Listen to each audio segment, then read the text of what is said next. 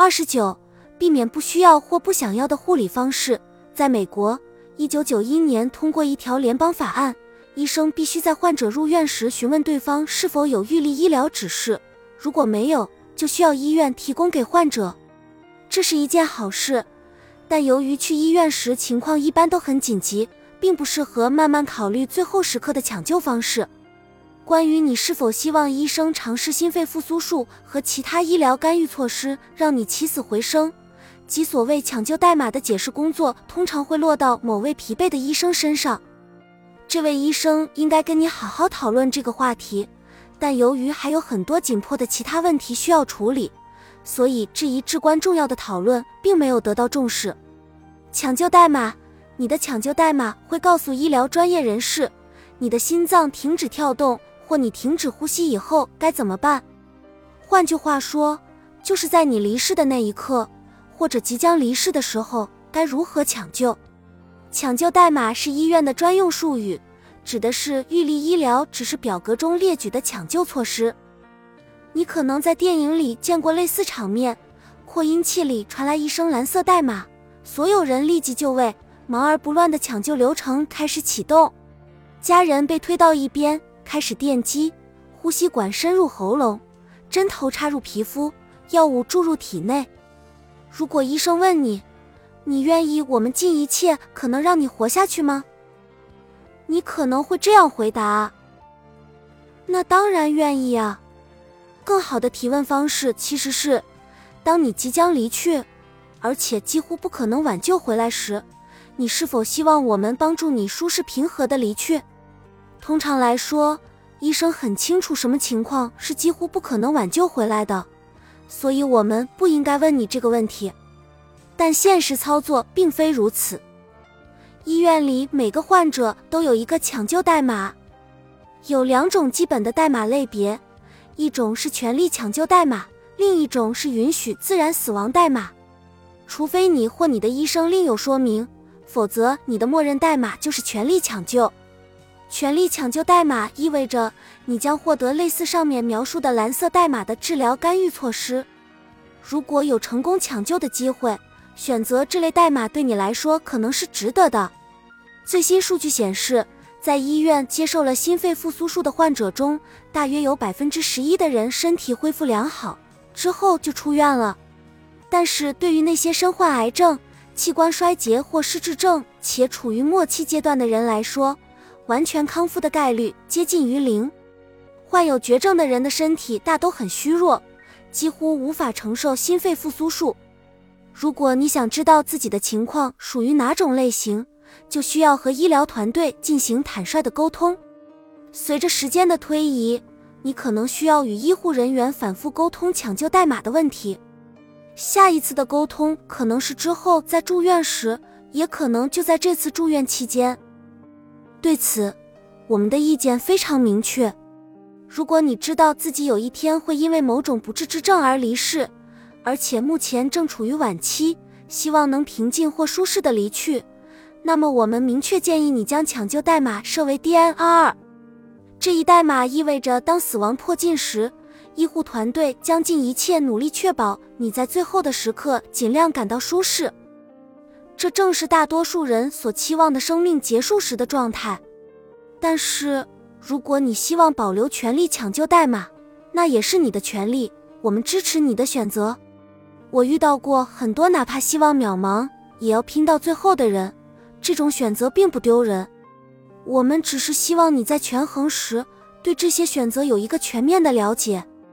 有些人并不希望延长生命，甚至为此感觉非常痛苦，以致他们采取了极端措施。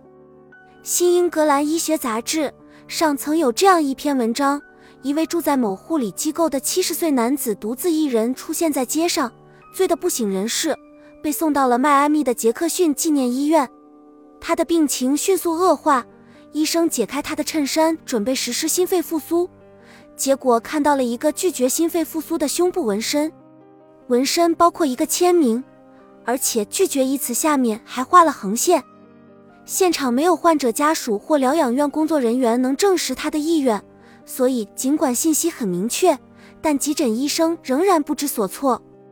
因为纹身并不是具有法律效力的预立医疗指示。医生们都听说过二零一二年发表在《普通内科杂志》上的一个发人深省的故事，讲的是一名五十九岁的患者，他的胸部有一个 D N R 纹身，但他告诉医疗团队说他希望采取急救措施。当患者被问到为什么有这种纹身时，他说这是以前玩扑克时赌输了的代价。医疗团队通过静脉注射药物争取了一些时间，打电话给医疗伦理学家寻求建议。伦理顾问在审查了患者的情况后，建议他们尊重患者的 D N R 纹身，并表示他们可以合理的假设纹身表达了患者的意愿。这是一个正确的决定，因为社会工作者后来发现了患者的预先指示文件。第二天早上，这名男子在医院安详地去世了。需要注意的是，抢救代码仅适用于在患者濒死时决定是否进行心肺复苏，与濒死之前如何进行治疗无关。抢救代码不应改变你获得的治疗和关注。抢救代码应该只影响心肺复苏，而不会切断其他护理服务。我们建议你向临床团队明确表达这一点，并继续讨论，直到你确定自己的决定能得到贯彻为止。偶发瘤医院有一点不好的地方，就是这里充满了训练有素、善于发现问题的侦探。某次验血或扫描可能会发现与你当下病情无关的新问题，而且这种情况很常见。医学上称为偶发瘤，大意是偶然发现的肿块。如果你平时身体健康，偶发瘤可能是良性的。你可以在恶化之前及早进行治疗，并完全治愈。不过更有可能的情况是，偶发瘤本身并没有问题，但若深究反而会造成伤害。这也是为什么进行全身检查并不总是一个好主意。而对于患有重症或绝症的人来说，再去寻找新的问题就更没有意义了。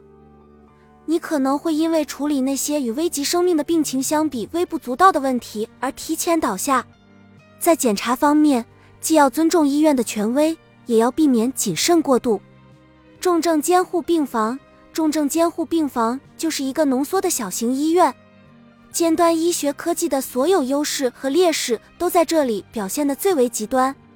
这里是存放呼吸机的地方，也是设备远多于人的地方。在这里，自然规律大部分时间都被排除在外，一切都尽可能地被人为控制。在这里，医护人员们接受专门培训，处理各类疾病，并不断推动治疗的极限。如果你需要重症监护，并且可以从中受益时，这一切就非常完美。但如果你不能从中受益，这就是一条漫长而痛苦的弯路。如果你和医生都知道你即将逝去，并且不太可能从这种高强度的护理中受益，即这个地方和这种护理方式不符合你的护理目标，那么重症监护就是你应该回避的选择。不过，就算你出于偶然或自愿已经去了重症监护病房，也可以应用我们之前讨论过的经验法则。你可以获得舒适的护理，可以活动身体，也可以与家人共度最后的时光。请记住，重症监护病房仍然是医院的一部分，只不过在某些方面比较极端。治疗阵容，如果你对医院的工作人员所承担的角色任务有所了解，并能提出明智的问题，他们就可以更好地照顾你。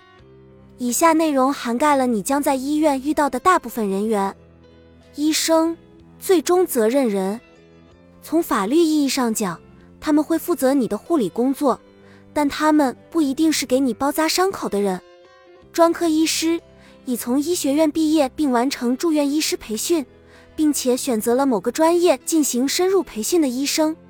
住院医师，刚从医学院毕业的医生。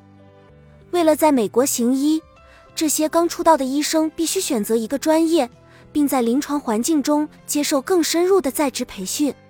住院医师有一个先后排名如下：一、首席住院医师是处于住院医师培训的最后一年的医生，或者是额外多接受一年培训的医生。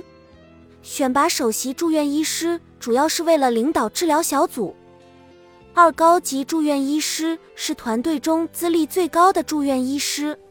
三实习住院医师是最初级的医生，即第一年接受培训的住院医师。